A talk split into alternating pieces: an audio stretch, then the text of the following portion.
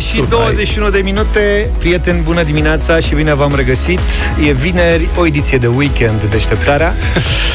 Ne gândim la toți cei care sunt aproape de noi. Noi vrem să fim aproape de ei. Ne gândim și la frățiorii noștri de peste Prut. Că nu e așa? Cum? Amândoi suntem de o mamă, de o făptură și de o seamă. Deci, asta e ca doi ochi într-o lumină. Cum era cântecul? Nu știu cum era cântecul, că l-am mai făcut curios.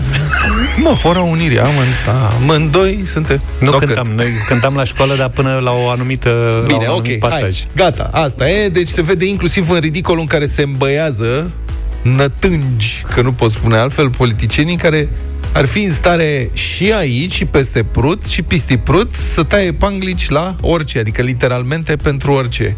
S-a viralizat un set de fotografii făcute într-o școală sătească din Republica Moldova, în acest loc, în satul Hiliuți, din raionul Râșcani, s-a dat gata o mare investiție, un WC-ul la școală. Care era înăuntru sau era tot? Era înăuntru, nu. Okay. Era WC-ul de la modern, inventat acum abia 200 de ani, practic înăuntru. Ce credeți că a urmat? O inaugurare ca la carte și aș dori să descriu ce se întâmplă. Președintele socialist al raionului Râșcani, Vasile Secrieru. Acum, apartenența de partid nu cred că e importantă. Eu am observat că această apetență pentru inaugurări a orice și tăieri de panglici peste orice este transpartinică. Sigur. Da, mă rog, asta e. Deci, președintele raionului Râșcani, probabil Consiliul Județean, împreună cu deputatul Vladimir Mizdrenco, cu primarul satului și cu directoarea liceului, s-au înghesuit în cadrul ușii WC-ului, tăind o panglică roșie care, culmea penibilului, e ținută de doi elevi de partea cealaltă. Deci imaginea este suprarealistă, care va să zică fotograful și copiii, trebuie să înțelegeți, fotograful e cel mai în spate, e în WC-ul. El practic stă pe colac, cred. Fotograful e în budă de-a dreptul. Da, el e de-a binele, da. Adică acolo. În fața lui, de o parte și de cealaltă a cadrului ușii, dar în interiorul WC-ului sunt doi copilași, îmbrăcați în uniformă, da. Da.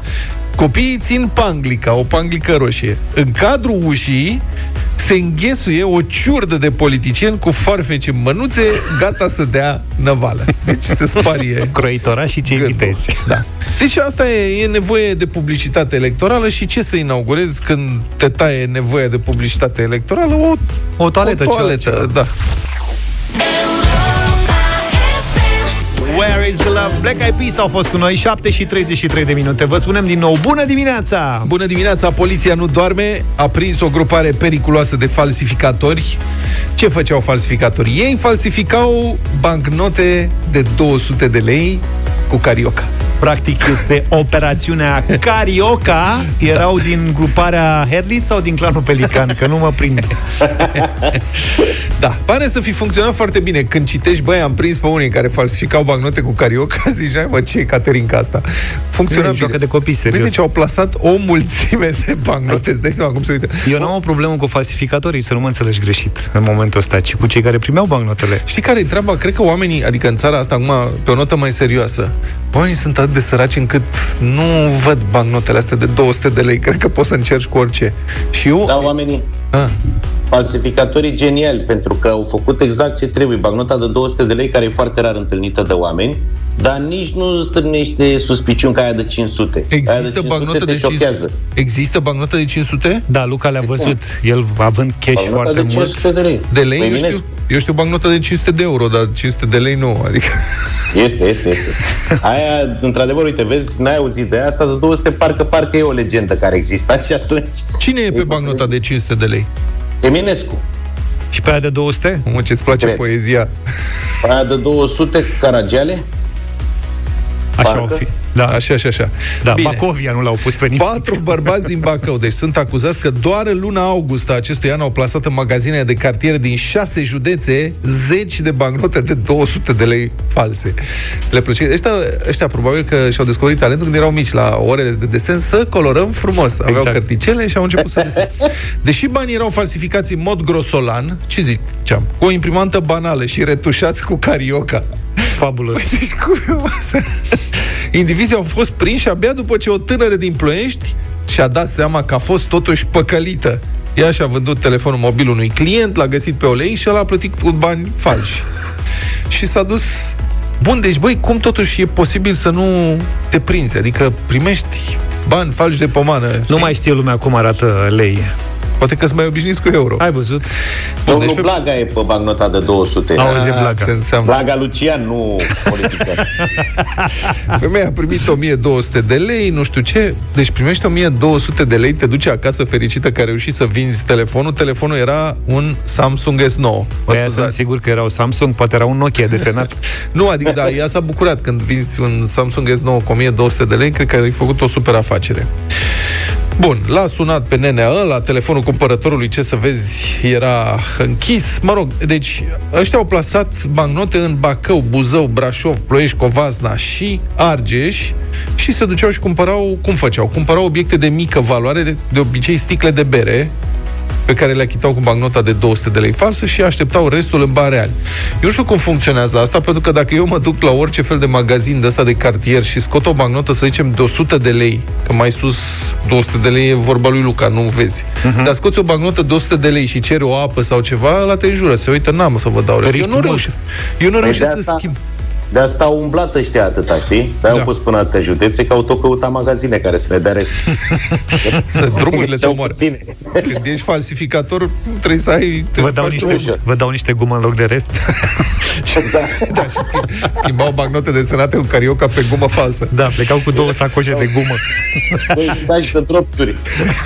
Cei patru au fost prinși în flagrant totuși pe 1 septembrie, în timp ce încercau să plătească cu banii contrafăcuți la o cărciumă din Bacău. Ce ai, mă, s-au întâlnit cu băieții chelnerii care știau care-i treaba, aia cunosc orice. Aia știu, că recunosc șpaga de la o distanță, au văzut că e ceva suspect, dar măcar mâncaseră înainte și când i-au prins, la domiciliul liderului grupării a fost găsită imprimanta, hârtia și carioci aurii și argintii cu care erau retușate magnotele și niște resturi de bani falși considerate probabil rebuturi. Ce poate fi rebut? Adică ce avea porcușor de cerneală pe ele? Da, potrivit bine. Procurorilor, liderul grupării a mai fost condamnat în 2008 pentru fapte similare. Cum ziceam, îi plăcea de mic să coloreze. Da, numai despre infracțiuni vorbim astăzi, văd. Am vrea să trecem la un subiect mult mai serios. Despre incidentele în trafic vrem să vorbim, pornind de la incidentul atât de bizar de ieri, în care un tânăr a tras cu un pistol cu bile într-un vatman. Probabil că tramvaiul nu se dădea la o parte că voia să meargă sau ceva. Ocupa linia de tramvai. Nu, asta era de BMW. Dar incidentul a fost așa, că ăsta era șofer și a văzut cum vatmanul a plecat și n-a mai lăsat o doamnă să urce. S-a enervat, s-a trezit justițiarul în el. Robin Hood. Da, l-a prins pe ăsta cu tramvaiul din urmă și s-a dus și l-a împușcat cu bile. Până vatmanul n-a pățit nimic, ok, dar ce în mintea unui om când se dă jos cu pistolul ca să împuște un vatman, cu un pistol cu bile? Bine că n-avea pistol cu apă. Serios, ne pierdem mințile în trafic, este ceva inimaginabil și aș vrea să conversăm despre asta, prietene, în această dimineață. Sunați-ne la 0372 069599 să vorbim mai serios, deși acum ne permitem să râdem. Nu știu dacă ați fost vreodată implicați într-un incident ăsta în trafic, dacă ați fost implicat în sensul că ați fost victimă. Sunați-ne să ne spuneți ce anume s-a întâmplat acolo, adică de la ce v-ați luat, practic, ce a determinat agresiunea din partea celuilalt, că se poate întâmpla orice. Pe mine era să mă bată unul că nu m-am dat suficient de repede când a făcut el flash-uri din spate. Și un nonsens, adică când dai flash-uri zici, mamă, mă grăbesc la spital, trebuie să ajung cât mai repede. Da. Bun, dacă ăla se oprește să te ia la bătaie, înseamnă că nu se grăbea deloc. Deci dădea flash-uri numai pentru că e un prost total. Bun. Incidente în trafic, 0372 069599. Vrem să știm ce anume a declanșat un incident în trafic, cum a fost și cum ați ieșit din situația respectivă. Sfatul specialistului este ăsta. Dacă sunteți vreodată implicat în așa ceva, nu vă dați jos din mașină. Pentru că atunci când te dai jos din mașină, nu faci decât să escaladezi problema.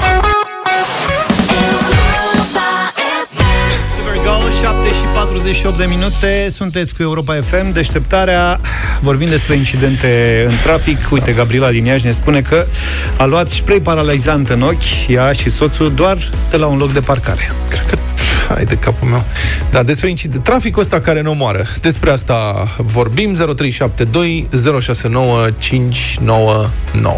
Mihai e deja cu noi, bună dimineața. Bună dimineața, domnilor. Salut, Mihai. Tot din Iași vă sunt și eu. Da. Cred că suntem, dacă am fi catalogat, cred că am fi primit în top la incidente în trafic în orașul ăsta. Începând cu locurile de parcare, exact cum spunea colega dumneavoastră de mai devreme. Da. E o politică, așa, fiecare are loc de parcare moștenit, cred că din părinți, eu m-am mutat în Iași de vreo 12 ani, sunt din Botoșani de loc. Așa, și tot n-ai... M-am adaptat și eu la jungla asta, ca să zic așa. Și totul cred că pornește de la simplu fapt că sunt foarte multe mașini, locuri de parcare puține, străzile sunt mici, înguste, rămase de pe timpul comunismului, nu s-a făcut nimic la infrastructură, s-a furat cât s-a putut, nu avem o șosea de centură, toate camioanele tranzitează orașul și toate frustrările astea se adună. Sunt în trafic cu zeci de minute, zeci de ore, s-au construit blocuri la nesfârșit în toate capetele de oraș, în toate zonele rezidențiale, și tot așa mai departe. Adevărul că Mihai are... Numai un pic, Mihai, eu cred că ai dreptate, pentru că traficul în România este... Adică suntem atât de apăsați de lipsa infrastructurii de orice gen, încât suntem mereu nervoși. E foarte interesant că mulți români, probabil majoritatea, în momentul în care traversează în altă țară, în general înspre vest, se potolesc, încep să șofeze corect, sunt civilizați, nu prea depășesc viteza legală. Dom'le, cum intri în România sau vii spre Bulgaria, întâlnești barbari. Da, niciodată pe linia de tramvai, dacă mergi în Occident, lucruri de genul ăsta. O să-ți dau un exemplu foarte clar, exact ceea ce ai zis tu, că ne civilizăm când ajungem în vest. Cumnatul meu, spre exemplu, a luat permisul aici în țară, a stat 4 ani, a condus aici, a fost șofer, era un nebun în trafic, ca să spun așa. Am mers la el în Anglia după vreo 6 ani, acolo e șofer de tir. Da. Crede-mă că nu am recunoscut cum conducea. Da. Nu depășea viteza. Era un exemplu. Nu-mi verească și i-am zis, bă, ce s-a întâmplat? Nu e normal, era altfel. Da, aici te civilizezi fără să vrei. Vezi oameni civilizați pe lângă tine și nu poți să fii tu singurul nebun. Foarte bună observație. Mulțumesc foarte mult, Mihai, pentru intervenție. Monica, bună dimineața. Bună dimineața, Monica, te ascultăm. Bună dimineața. Bună. Închide radioul, pentru că altfel o să te auzi și la radio și o să te încurci asta. Da. Păi cu ce să încep? După numeroase incidente în trafic, mi-am pus cameră pe mașină. Toți banii. Da, este. Toți banii. Și eu am avut ani de zile și este bună, într-adevăr. Măcar... Șofer de taxi oprește la semafor că are de luat client. Nu, pe bune, e semafor, adică nu ai cum să oprești sub semafor. Păi el are deloc client de acolo. Da. Și a venit după mine, m-am speriat așa un pic, după care zic că am camera, adică te duc la poliție, pe bune, îți pierzi serviciu. Bine, acum să știi, cred că fiecare putem fi puțin mai îngăduitori. Sigur că n-are la ce să caute să oprească la semafor, dar până la urmă e la muncă. Hai, lasă-l acolo 10 secunde să-i coboare clientul. Și dacă claxonăm pe loc... Clientul. Aștepta pe cineva care urma să vină, da. Și mai sunt străduțele cu un singur sens, că asta e, sunt parcate mașini stânga-dreapta, n-ai pe unde să o iei. Și oprește fix în mijlocul drumului să aștepte pe cineva. Așteptăm pe cineva, nu? Asta e altceva. Eu, dacă îl văd că oprește să-i coboare clientul, îl las. Atunci n-ai ceva, sigur că da, așa e drăguț. Omul, ce să ajută-l și pe el într-un fel, că alea 10 secunde, dacă te enervezi, ce câștigi, știi? Bună dimineața, Doru. Salut, Dorule. Bună dimineața, Doru. Da, te rog. Am avut și eu un incident, s-a întâmplat pe Ungaria. O să vorbești mai la microfon, dacă te rog frumos, că se aude cu un eco, așa am senzația că ești mai departe de microfon. Da. Se aude acum? Mai bine, te rog. Am pățit în Ungaria. În Ungaria, ia zi. De centura Budapestei. Da. Mergeam constant cu 120 la oră, depășeam tiruri și din spate blitzuri și încercarea de depășire din aia rapidă, din partea la cineva. Până la urmă, după ce m-am dat la o parte, s-a făcut că dă în mine și vroia, i-a fost foarte ciudă, până la un moment dat a scos pistolul și a tras. Iisuse Hristos. Wow. Pistolul pe geam, prima oară am încercat să mă feresc, până la urmă a ajuns în spatele meu și a tras în mașină.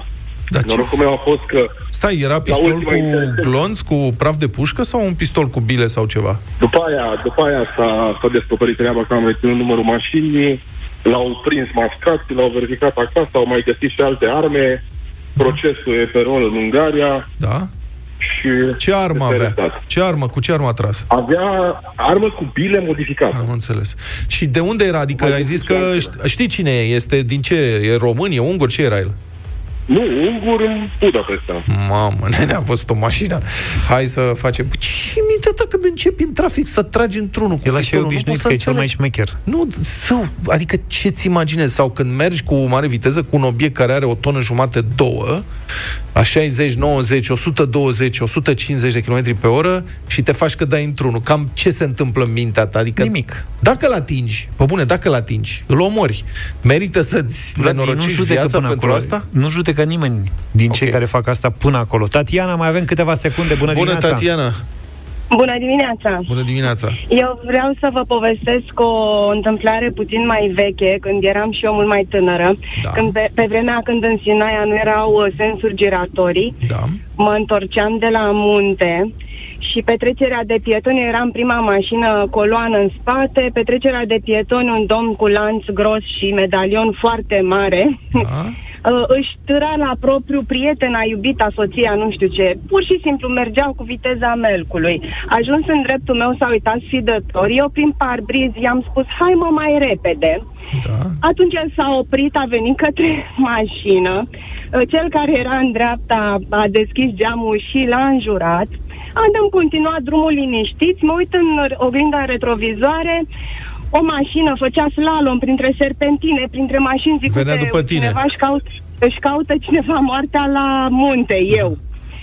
Într-o curbă m-a blocat, a blocat sensul meu și jumătate din sensul celălalt. Un Audi, nu mă pricep. Ai scăpat cu bine? Trebuie să închidem, că nu mai avem timp. Mi-a dat cu sabia eleronul și eu am forțat, am intrat pe contrasens. Mamă, nene. Oamenii sunt nebuni, pe bune, chiar îți nenorocești viața pentru un lucru care nu are niciun fel de semnificație, de fapt. Dacă vreodată sunteți tentați, că oameni suntem, ne enervăm, dacă vreodată sunteți tentați să vă enervați în trafic, să vă luați la bătaie cu unul, gândiți-vă, de fapt, ce câștigați, adică pentru ce? Pentru 10 secunde câștigate în trafic nu merită. Republica Fantastică România la Europa FM. Azi despre una dintre cele mai ridicole, scumpe și inutile cheltuieli din banii românilor făcute în București.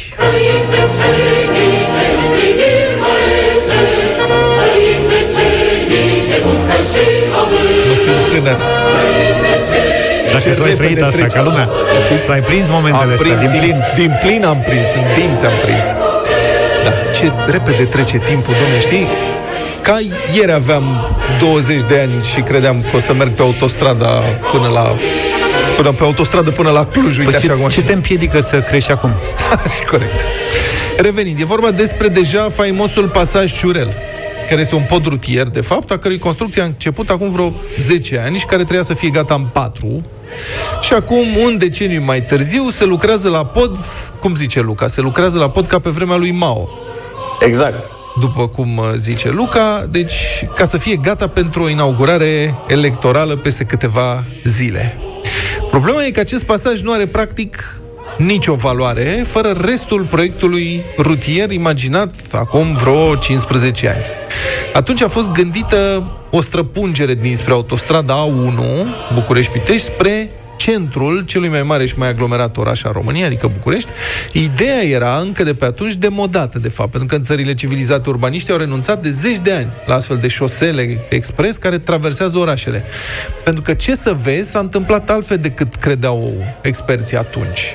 Șoselele astea, în loc să rezolve problema traficului, mai mult o agravează, pentru că aduc și mai multe mașini în centrele aglomerațiilor urbane. Și acum se preferă încurajarea transportului în comun și a transportului alternativ, biciclete, trotinete și așa mai departe, iar orașele sunt redate locuitorilor. Amsterdamul, de pildă, nu încetez să dau acest exemplu, exemplu cel mai bun. Toată lumea știe că Amsterdamul e orașul bicicliștilor, nu merge nimeni cu mașina pe acolo. Amsterdamul era un oraș sufocat de trafic în anii 60, era ca în București acum. Dar azi e practic lipsit de mașini. Oamenii se deplasează foarte bine, cu tramvaie. Păi da, au trecut 70 de ani de atunci, uite, vezi. Să știi că au trecut Au trecut 70 de ani și au rezolvat-o mai repede. S-au apucat de treabă în anii 70-80. Așa. Și în 10-20 de ani, pe schimbările urbane... Da, și acum, practic, verifică dacă funcționează. Să știi funcționează. Că, pentru bucureșteni, au venit la un moment dat niște japonezi, așa, experți în urbanism, în urmă cu mulți ani. Și au făcut un studiu de urbanism și le-au zis românilor: dacă nu faceți aia, în 20 de ani orașul se va bloca total. Și ai noștri. Și Edil a zis: 20 de ani?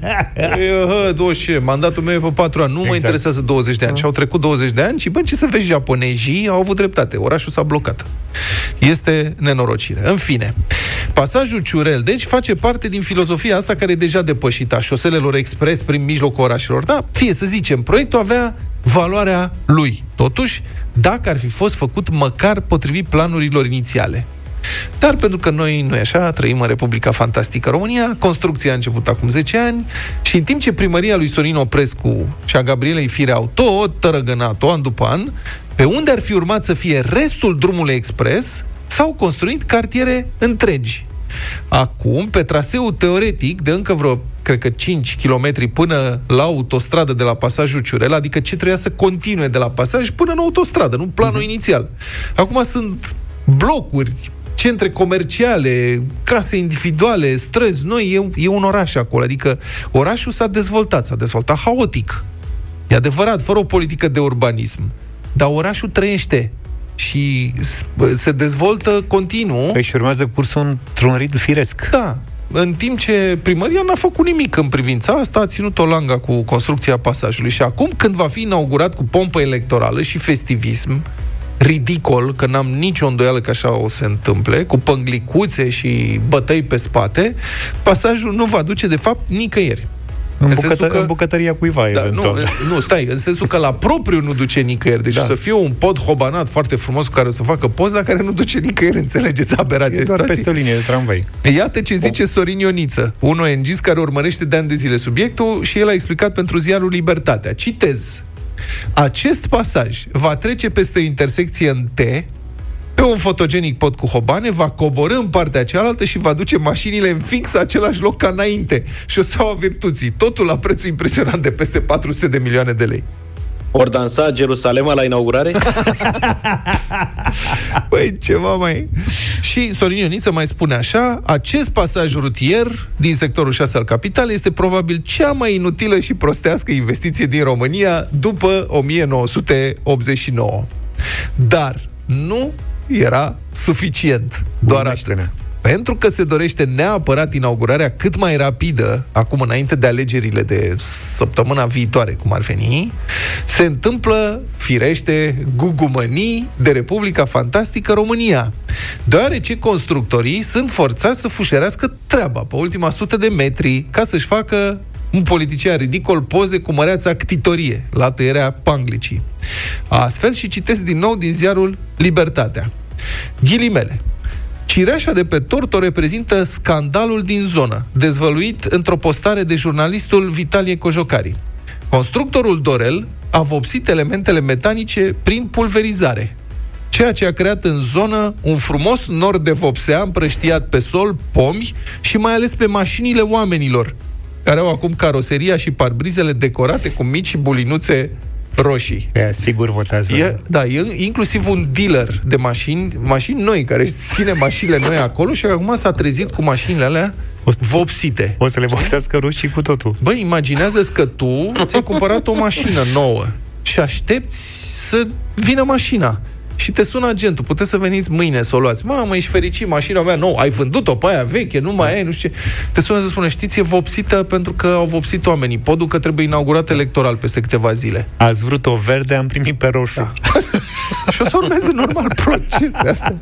Bă, deci au vopsit podul, copacii, trotuarele și mașinile pentru un pod care de fapt nu duce nicăieri, ca să facă o poză. Înțelegeți? Deci mi se pare, aici este povestea. Asta e povestea cu cioara vopsită, cioara vopsită de pe pod, doar că de pe cioara asta începe să ducă vopsea.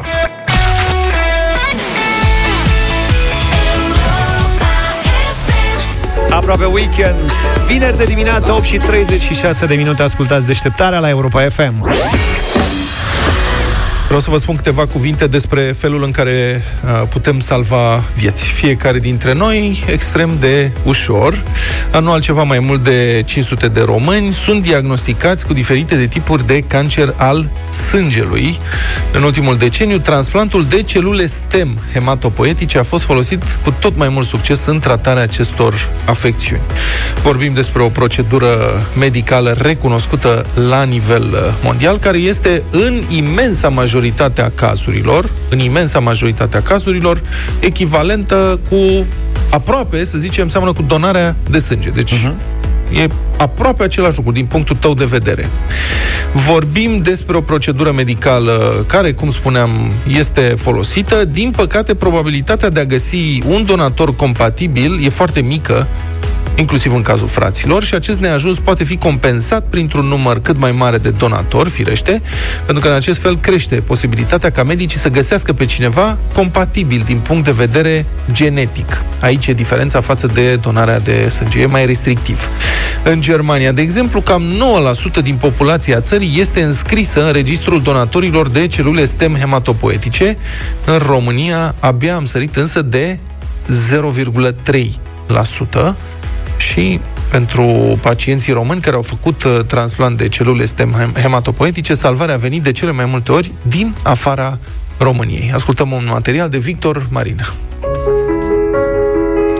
Imaginați-vă că la un moment dat primiți o scrisoare de la cineva care nu vă cunoaște. Nici dumneavoastră nu cunoașteți expeditorul, dar citind-o, aflați că i-ați salvat viața. Sună ciudat, dar o asemenea scrisoare va primi în curând un tânăr dintr-o țară din vestul Europei. Despre donatori nu știu foarte multe, știu doar că nu e de la noi din țară și că e mai mic decât mine. Pentru mine e o persoană foarte importantă, pentru că efectiv m-a salvat, pe lângă toate eforturile pe care le-au făcut medicii care au avut grijă de mine, și el a contat enorm. Chiar e eroul din viața mea, pentru că, să faci un asemenea gest pentru o persoană pe care nu o cunoști, chiar mi se pare nobil. Da. M-am emoționat. Expeditorul este Ștefania. Are 29 de ani și vara trecută a fost diagnosticată cu leucemie acută. Începând cu iulie 2019, a făcut chimioterapie și apoi un transplant de celule stem hematopoietice. Depinde și de cât de repede îți este găsit donator. L-am făcut la jumătatea lui ianuarie anul acesta. Atunci am primit celulele de la un donator neînrudit pe care mi l-au găsit cei la spital prin registru donatorilor. Timpul e foarte prețios și deși a durat câteva luni, Ștefania a avut noroc că în alte țări o parte semnificativă a populației donează celule stem hematopoietice. La noi, procentul abia sare de 0,3%. În aceste condiții, e foarte greu să găsești un donator compatibil. Ne explică medicul Aurora Dragomirișteanu, directorul Registrului Național al Donatorilor Voluntari de Celule Stem Hematopoietice. Este cam la 6 din 49, dar un pic mai mult. Este diferența între 6 numere și 10 numere. Șansa de a fi compatibili noi doi, eu și dumneavoastră, este 1 la 800.000 în medie. Și dacă vorbim de frați? Este de aproape 30%. Singurii care sunt compatibili 100% sunt gemenii identici. Și întocmai ca la loto, mai multe bilete înseamnă mai multe șanse de câștig. În acest caz, biletele sunt cei care se înscriu în registrul donatorilor. Câștigul e viața unui om. Cătălin este unul dintre primii donatori din România și celulele lui au salvat viața unui român. Nu știe mai mult de atât, pentru că regulile naționale și internaționale nu o permit. Dar nici nu contează, spune Cătălin. Sincer, în momentul în care am aflat că totul e ok și că pacientul e bine și că a acceptat celulele, am început să plâng. Și crede-mă, nu sunt plângăcios, să zic așa. M-am mai plâns așa când s-a născut fiica mea. Doar cu asta aș putea să compar. Să știi că ai salvat viața unui om, mi se pare extraordinar. Și nu presupune nimic. Tu nu faci nimic, stai. Atât faci, stai.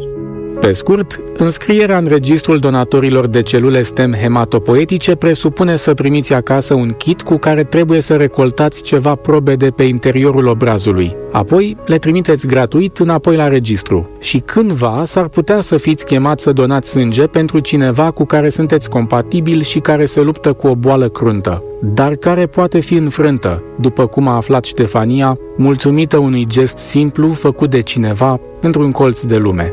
Îi mulțumesc încă o dată, deși nu o să vadă acest material, îi mulțumesc încă o dată și le mulțumesc și tuturor celor care se înscriu în registru și care donează, le mulțumesc eu în numele tuturor celor care primesc astfel de celule și cam atât.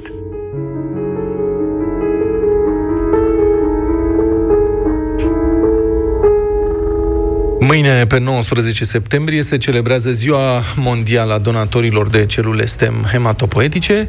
Vă încurajăm să intrați pe site-ul dedicat, registrucelulestem.ro. De fapt, este www.registru-celule-stem.ro și să vă înscrieți în Registrul Național al Donatorilor de Celule Stem Hematopoietice. Uneori gesturi simple îi transformă pe cei care le fac în adevărați eroi. Așa se întâmplă și cu cei dispuși să doneze celule stem hematopoietice. Și, oricât de trist ar suna, fiecare dintre noi ar putea avea nevoie la un moment dat de un erou.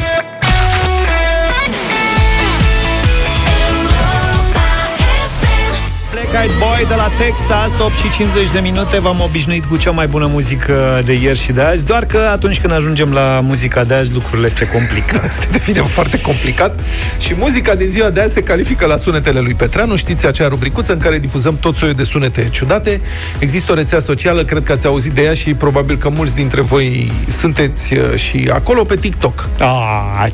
N-am auzit de TikTok. Da. Până și președintele Trump a auzit de TikTok, n-ai auzit că vor să interzică în state. Așa este. Eu, sincer, n-am înțeles nimic din TikTok-ul ăsta până am descoperit că acolo pot să găsesc rețete culinare filmate. Deci tu ai degeaba TikTok, practic. Așa mi s-a explicat, că TikTok-ul nu este pentru asta. Eu sunt foarte mulțumit. Deci am câțiva creatori de conținut care filmează rețete. Și sunt foarte mulțumit. Pentru rețete e bun TikTok-ul, dar nu culinare. Da, dar așa. Cred că algoritmii de inteligență artificială chinezească de la TikTok sunt complet chiaun din cauza faptului că eu nu mă uit decât la așa ceva și tot încearcă să-mi propună și altfel de lucruri. Jerusalema, de exemplu, pe acolo care nu mai suport, da? De la un anumit moment nu mai pot să ascult deloc melodia aia și nici să-mi imaginez dansul. Și există o altă piesă care apare la nesfârșit pe TikTok, interpretată de tot soiul de doamne și domnișoare care fac lucruri.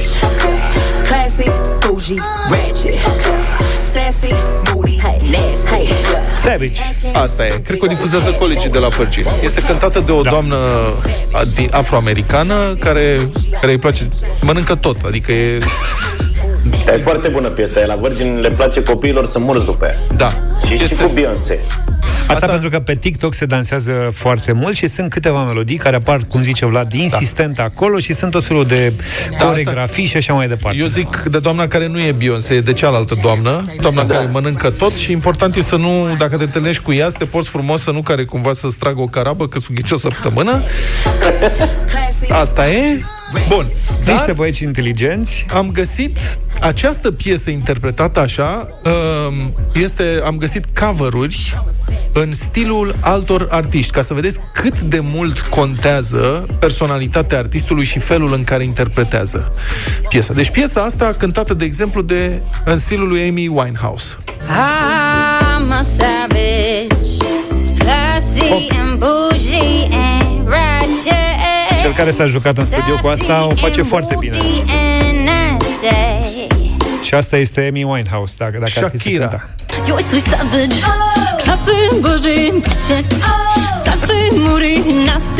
Asta e stil Borcea, știi? Avem Eminem. Și varianta Eminem, da. I'm a savage, I'm classy, bougie, sleazy and ratchet. I'm like a rabbit, watch her pull it out and cock it and grab it. The white rabbit's about to lose himself and work on the Sabbath. He's leaving all these people stupid, what was happening? Cause I'm a savage. Britney Spears. I'm a savage, I'm classy, bougie, ratchet. I'm sassy, moody and nasty. Babe, I'm acting stupid. Can somebody please tell me what's happening? Billie Eilish. I'm a savage, classy, bougie, ratchet, sassy, moody, nasty. Deci, încă o dată, este practic aceeași piesă, sunt absolut aceleași versuri, cam în zona respectivă muzicală, dar în stiluri diferite ale artiștilor. Și a ajuns la tehnologia în ziua de azi.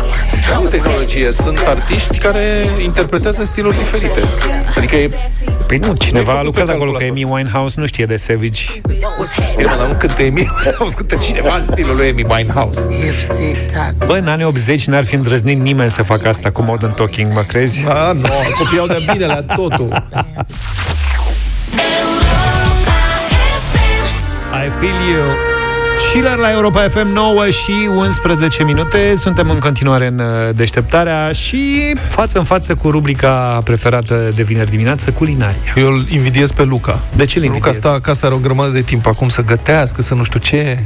Așa e, mă, ar trebui să ne povestească și ce a făcut el acasă toată ziua. Da, nu mă feresc de voi că am ciugulit ceva și acum, da, bine, de regim, că acum profit că stau acasă câteva zile să slăbesc câteva chile. Ce ai făcut? Da, ce ai făcut cadrul ăsta larg ca să te vezi și tu în el? Da. Ce ai păpat tu astăzi? Pentru astăzi eu am pregătit, pentru că de ce? Ce ai mâncat astăzi? Ce-ai păpat azi? A, câteva ușoare de prepeliță cu brânză telemea și cu roșii. Vreo 400 de ouă, bă. Da. Nu, asta este... Nu, asta e... 4. Da. 4. E de regim total. Adică că ele sunt bine, foarte mici. Am înțeles. Asta e mâncarea de regim. Dar de mâncat, da, în afară de mâncarea de regim, ce mănânci? Că eu știu cum faci. Mănânci mâncare de regim și după aia te duci să mănânci și tu, ca omul. Că trebuie să trăiască și cei care fac mâncare de regim, dar trebuie să trăim și noi, nu? Am mâncat mâncarea de regim și niște ciocolată. Ca să am energie să pot să mă prezint cu voi aici la treabă și pe urmă vedem cum mă reglez. Da. Și pentru că săptămâna trecută am avut la un moment dat o intervenție cu ziua șnițelului vienez. Da. Și am vorbit despre disputa austriecilor cu italienii asupra originilor acestei rețete. Mi-am adus aminte că acum 15-20 de ani era un restaurant la cinematograful Glendale Studio din Cotroceni, care nu mai există acum acel restaurant. Era un restaurant italienesc, unde eu am descoperit și am mâncat de nenumărate ori ceea ce se numește șnițel milanez. Mi-e foame. Șnițelul milanez, prieteni, este un șnițel ca toate șnițelele, numai că în pane se mai strecoară câteva ingrediente, respectiv usturoi, parmezan sau cașcaval ras, în general, că e românească, practic, rețeta, o să vă spun imediat. Așa. Și, deci, pătrunjel uscat, usturoi și cașcaval ras. Respectiv, auzi, dai carnea. E și cu pesmet sau asta pui în făină? Unde pui asta? Nu, e cu pesmet. E cu pesmet. Deci astea le pui în pesmet. Da. Așa. Pui, se dă carnea, care poate fi, evident, ca la orice șnițel, pui vită, porc, după buget și după preferințele fiecăruia, dai carnea prin făină, pe urmă prin ou și în pezmet amesteci astea, parmezanul, pătrunjelul uscat și praf de usturoi. Dacă folosești usturoi proaspăt, recomandarea mea personală e că mai bine l-amesteci în ou decât în parmezan, că altfel cred că se face cu guloaie pe acolo. Da, asta.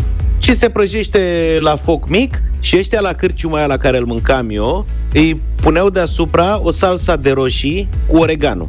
Na. Asta era feta. Adică roșii tăiate mărunt cu oregano... Roșii tăiate cu buleți amestecate cu oregano și puse roșiile reci pe șnițelul fierbinte. Fierbinte. E foarte bună combinația și cu niște paste alături. Paste. Interesant, cum vă spuneam, este că această rețetă n-am cercetat, că nu e un subiect care să merite deranjul, dar eu cred că e pur românească, pentru că în bucătăria italiană nu există așa ceva. La italieni există rețeta care rivalizează cu șnițelul vienez și care își arogă meritele asupra apariției șnițelului. Este costoleta a la milaneze. Sunt cotlete de vițel cu os, da? Date prin ou și pezmet și prăjite în unt clarifiat. Atât. Nu au nici parmezan, nici pătrunjel, nici usturoi. Asta e tot. Deci e practic un cel mai banal șnițel, nici făină nu are. și este întotdeauna de cotlet de vițel. Deci alte variante de șnițel milanez în bucătăria italiană nu există, însă ăsta vă spun că este excepțional de bun. Vă recomand să-l faceți, e și foarte ușor de făcut. Așadar, niște pătrunjel de uscat obligatoriu în pesmet, parmezan ras mai degrabă decât cașcaval, că pe urmă cașcavalul ăla poate să mai ardă, se comportă altfel, foc mic, niște usturoi nouă și salsa aia de roșii, că încă se mai găsesc roșii de alea grase la piață. Să profităm cât mai avem și să punem peste el acolo, că e bun. Eu cred că știu de unde se inspiră Luca pentru mâncare. Lui îi place mâncarea mai să aibă carne, mâncarea să fie mai, cum să spun, mai consistentă, mai nu știu ce. Să știi, costoleta, din câte știu eu, este formularea americanească. La italieni îi zice cotoleta, nu cred că zice costoleta. La americanii așa spun, cum zic ei parmigiano, zic costoleta, că lor nu. E costoleta. Așa se cheamă, să cauți. 0728 3 de 1 3 de 2. Pentru ascultătorii noștri vorbitori de limba italiană sau pentru cei care ne ascultă din Italia, dați-ne, vă rugăm, mesaje pe WhatsApp. Cum îi zice, domnule, de fapt? Costoleta sau cotoleta? Costoleta cu S sau fără S? Da, când ne referim la ceva de mâncat, că o fi cine știe și altceva. Adică tip... Costoleta la milaneze, la cotletul cu os. Cotletul cu os este costoleta sau... Exact. Da. Încă n-avem feedback din partea ascultătorilor, dar o să... Buongiorno, e costoleta... Da, costoleta. Ai observat ce pauze face Luca atunci când vorbește la culinaria? Da, păi are un șervețel și mai strânge salivă de sub, că și mie îmi plouă în gură când vorbim despre mâncare, mai ales că mi-e foame și eu sunt la regim. Astăzi mănânc una banană, uite, am o banană aici. Cotoleta, spune cineva. Cotoleta la milaneze. Cotoleta la milaneze. Cineva ne-a scris, probabil că e greșit. Cotloeta. Da. Cotoleta, scriu prietenii noștri. Cotoleta. Da. Măi, căutați cu costoleta, cu tă, să vedeți, costoleta la milaneze. E cotoleta, s-a blocat, stai așa, că s-a blocat WhatsApp-ul acum. Da. Buongiorno, e cotoleta. Da. Fără S. Da. Vine de la Coto. Uite, eu acum verific și este costoleta cu S, scris în mai multe rânduri. Uite, pe site-ul restaurantului, din Cotroceni e costoleta, a? Scrie costolete cineva cu os, cotoleta pentru șnițele. A, vezi, mă, care-i treaba? Mă rog, deci alea cu os sunt costoleta cu S, da? Unul e șnițel de porc, ne explică cineva, și cealaltă e vită cu os. Aha. Da. Deci costoleta e coastă. Bine, cred că am înnebunit pe toată lumea. Vă mulțumim foarte mult. Mâncați. E cel mai bine de mâncat. Bine și, da, nu știu ce să mai spun. Da, eu zic să rămâi la brânză, Luca, acolo te pricep cel mai bine decât la costoleta, cotoleta și așa mai departe. E foarte bună. Am înțeles care este șpilul. Trebuie să aibă oscior. Bine, și am înțeles că avem bătălia hiturilor. În 5 minute ne întoarcem.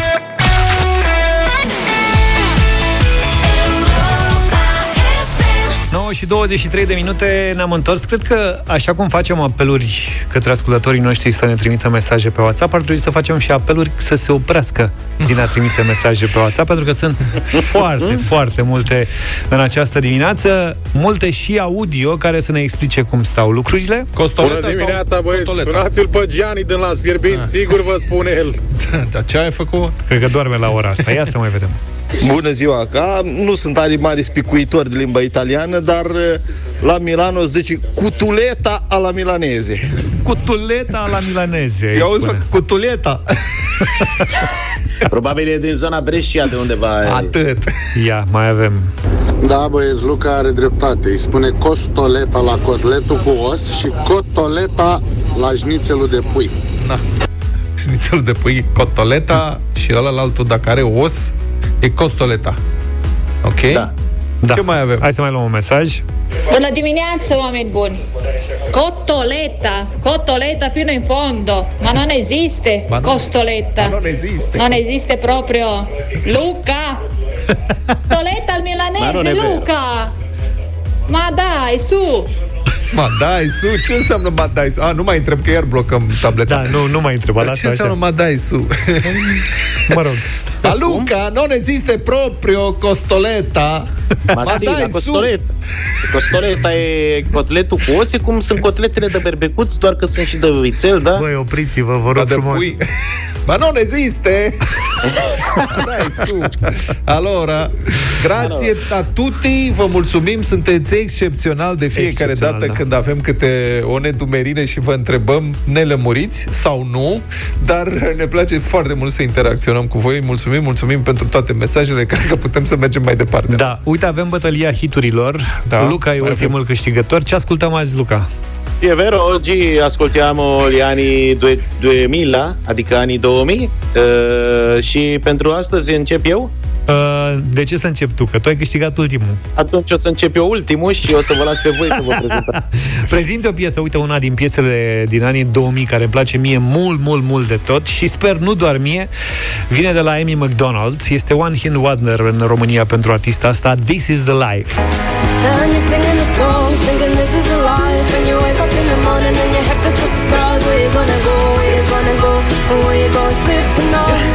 De ce râzi, Luca?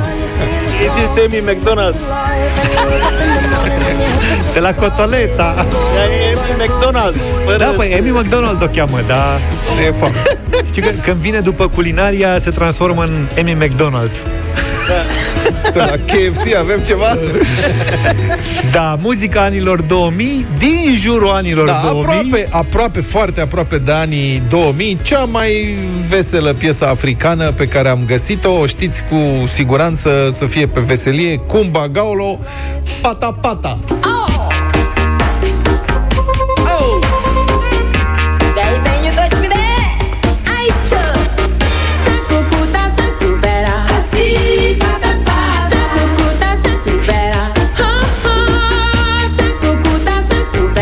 Să și dansezi, Vlad? Sper că nu. Pata, pata. 0372069599. Am avut Amy McDonald până acum, Kumba Gaulo și Luca. Luca, pentru că trăiesc zilele astea un deja vu al perioadei de tristă amintire din martie, când stăteam cu toții acasă, mai puțin noi care veneam la radio.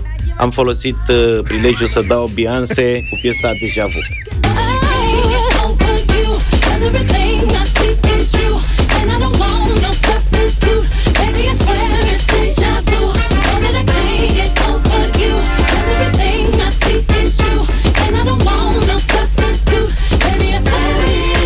La ce trăiești deja vu? Că tu veni la radio, adică nu înțeleg, deci, pământ să înțeleg. Da, dar e senzația aia, știi? E senzația că noi venim la radio și tu stai acasă. Exact. Mama, am un deja vu, ia uite, sunteți la muncă. Ce tare, parcă am mai văzut asta. Da. Hai să vedem. Ne-a sunat Vlad, bună dimineața. Să trăiești. Salut! Salut! Cu Vlad. Pata, pata, corect. E Vlad, cea mai veselă cu Vlad. Super mișto e piesă. Mihai, bună dimineața! Salut, salut! Bună dimineața, domnilor! Din Bacău vă ascult cu mare plăcere pe 104,2 și în dimineața aceasta recoroasă aș vrea să mă căzesc un pic pe melodia lui Vlad. Vlad, pata, pata! Da, Vlad a dat din jurul anilor 2000. Da, din 98-99, practic. Da, undeva 2000. Pe acolo. Da. De, aproape de 2000. Adina, bună dimineața! Bună, Dina! Bună dimineața, să fie Beyoncé cu Luca, să-l susținem în izolare. Da. Ia auzi, Luca, te susține în izolare, Adina, auzi, păi, și votează cu tine. Dar română! Da, ci că ar trebui să vii la serviciu. Da. Nicu, bună dimineața! Salut, Nicule! Bună dimineața, băieți! Toată stima cu George! Mulțumesc tare mult, Nicu, te rămâneam nevotat în dimineața asta. Alin, bună dimineața! Salut, Aline! Bună dimineața, bună dimineața! O să votez în dimineața asta cu Hakuna Matata. Pata, pata, Hakuna Matata. Mulțumim foarte mult, o piesă foarte veselă, numai bună de început de weekend, prieteni. Băi, ne-a bătut cu piesa din jurul anilor 2000. Practic, dacă punea un Led Zeppelin, era și ăla prin apropiere, știi? Dacă tu ai pus McDonald's, eu... Deja vu, care nu prea are fani în România. Mă gândesc că la cât de lungi erau piesele alea la Led Zeppelin. Știi că ele începeau în anii 70 și se terminau aproape de anii 2000. Da. Mari fani. Zaf e mare fan Led Zeppelin, chitariști mari, îi plac mult. Și Hendrix, sunt fiert pe Hendrix. Bine, ascultăm Pata Pata imediat după știrile Europa FM. Ani Sandu e cu noi. Toleta, pata, pata, i-aș zice eu la piesa asta până la urmă.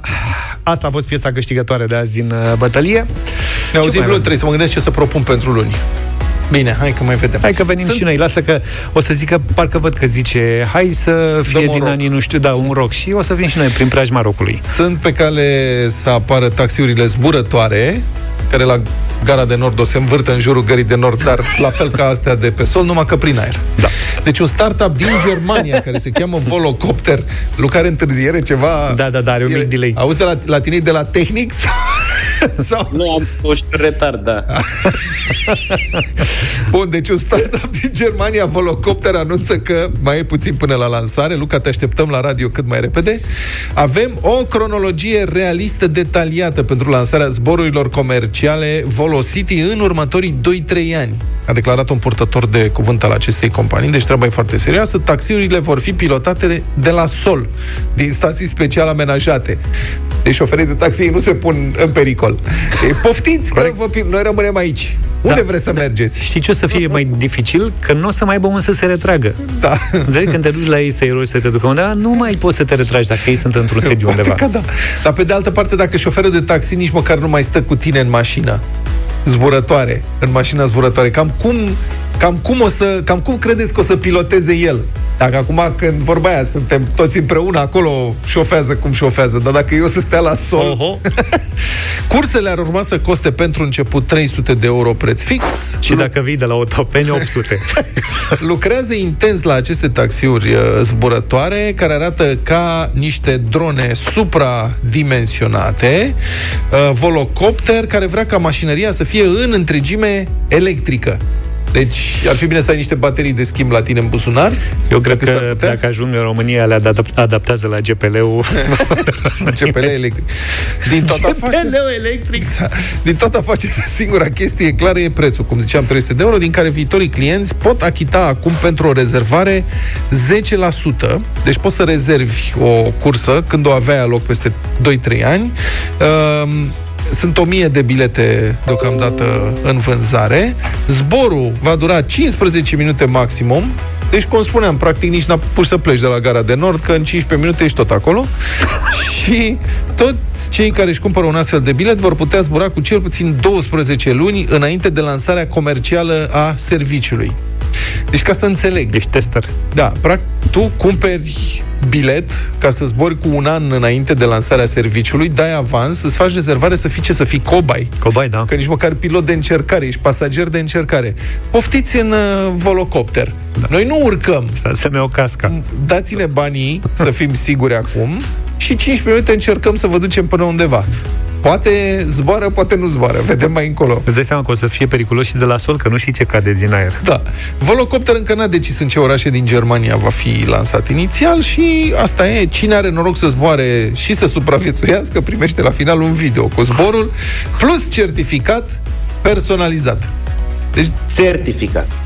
Dar poate n-ajungi unde aveai treabă, de fapt, în alea 15 minute, dar dacă ajungi la sol nevătămat, cred că vorba piloților, știi cum se spune, orice aterizare din care scap cu viață este, până la urmă, o aterizare reușită. Stai seama câte aplauze o să fie în București. Și ideea e, o să aplaude într-una. Și ideea e, frate, îți dai seama că dacă superi pilotul, te așteaptă la aterizare, adică nu te mai bate în mașină, te bate la aterizare, acum șofer de taxi aerian.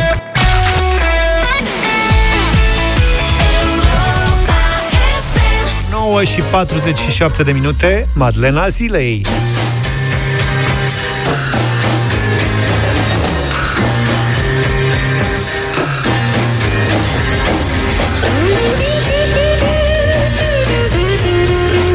Pe 18 septembrie 1970 murea la numai 27 de ani unul dintre cei mai talentați și creativi chitariști din lume, Jimi Hendrix. Deși partea relevantă a carierei sale muzicale n-a durat decât 4 ani, Hendrix a influențat semnificativ cultura muzicală anilor 70 și el este privit ca unul dintre cei mai importanți chitariști din istoria rockului. Hendrix pare să se fi născut pentru a cânta la chitară. Când era mic, căra după el o mătură cu coadă pe care o mânuia ca pe o chitară. Primul lui instrument a fost un ukulele vechi, sau o ukulele, nu știu cum se pronunță. Asta e așa, e un instrument, arată ca o mini-chitară, e folosită în Hawaii. În Hawaii a apărut, zici că e de jucărie, a găsit-o la gunoi, avea o singură coardă în loc de 4 și pe asta a învățat să cânte de unul singur. Cariera lui Jimi Hendrix a urnit greu, cu multă muncă, umilințe și sărăcie, dar în 1969 devenise aproape peste noapte cel mai bine plătit muzician rock. A participat la mega-concertul de la Woodstock, unde a cântat chiar înainte de închidere. Acolo a interpretat o versiune fantastică, ireală, propria imnului american Star Spangled Banner, în care a creat cu chitara lui un peisaj auditiv plin de bombe, rachete și distorsiuni. Era o formă de protest împotriva războiului din Vietnam.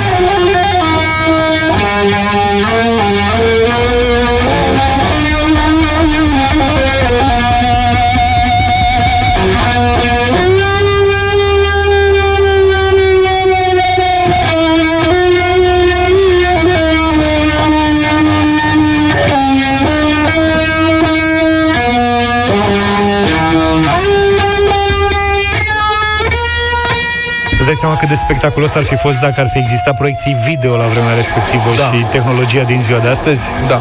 Concertul a fost filmat. Intrarea acolo a fost filmată. Este ceva de văzut. Interpretarea lui Hendrix a electrizat mulțimea, care, mă rog, era la Woodstock într-o anumită stare, orice era și ușor de electrizat. Da, momentul a devenit unul dintre cele mai puternice ale anilor de revoltă antirăzboinică din Statele Unite. În toamna lui 1970, Hendrix era la Londra, unde se pregătea pentru un nou turneu. Artistul era epuizat și devenise un consumator dezlănțuit de droguri și alcool. Pe 18 septembrie, în jurul orei 11 dimineața, prietena lui l-a găsit prăbușit în apartament, în stare de inconștiență. A fost dus la spital, dar medicii n-au putut face altceva decât să-i constate decesul. Autopsia a arătat că Hendrix se necase cu propria vomă, el băuse mult și luase barbiturice de 18 ori mai mult decât doza maximă recomandată. Așa s-a pierdut un talent uriaș, un geniu. A intrat și el în clubul celor 27. Da, așa cum se spune despre mari artiști care au murit la 27 de ani. Am mai vorbit zilele trecute despre asta. Amy Winehouse, Jim Morrison, Jimi Hendrix, Kurt Cobain. Știi că și mie mi-a fost frică atunci când am primit 27 de ani. Da, bine că am trecut. Am trecut cu bine. Și am vrea să vă lăsăm cu o piesă care este și ea foarte bine cunoscută și probabil mai digerabilă și difuzabilă la postul nostru de radio. Hey Joe. Rămâneți cu noi, Europa FM merge mai departe, Europa Express în câteva minute. Vlad se întoarce alături de Cătălin Striblea pentru Avocatul Diavolului la 1 și un sfert. Da, dacă tot am ajuns aici, înainte să difuzăm Hey Joe și să închidem emisiunea, să spunem că la Avocatul Diavolului pornim de la votul din Parlament de acum câteva zile pentru creșterea pensiilor cu 40%, bani pentru profesori, bani aruncați de PSD din opoziție peste tot, ceea ce ar dezechilibra bugetul. Și o să vedem ce ar fi de făcut în cazul în care acest lucru chiar se va întâmpla. De la 1 și un sfert cu Cătălin Striblea la Avocatul Diavolului. Bine. Până la 1 și un sfert, deșteptarea se întoarce luni de dimineață, puțin înainte de 7. Numai bine! Toate bune! Pa, pa.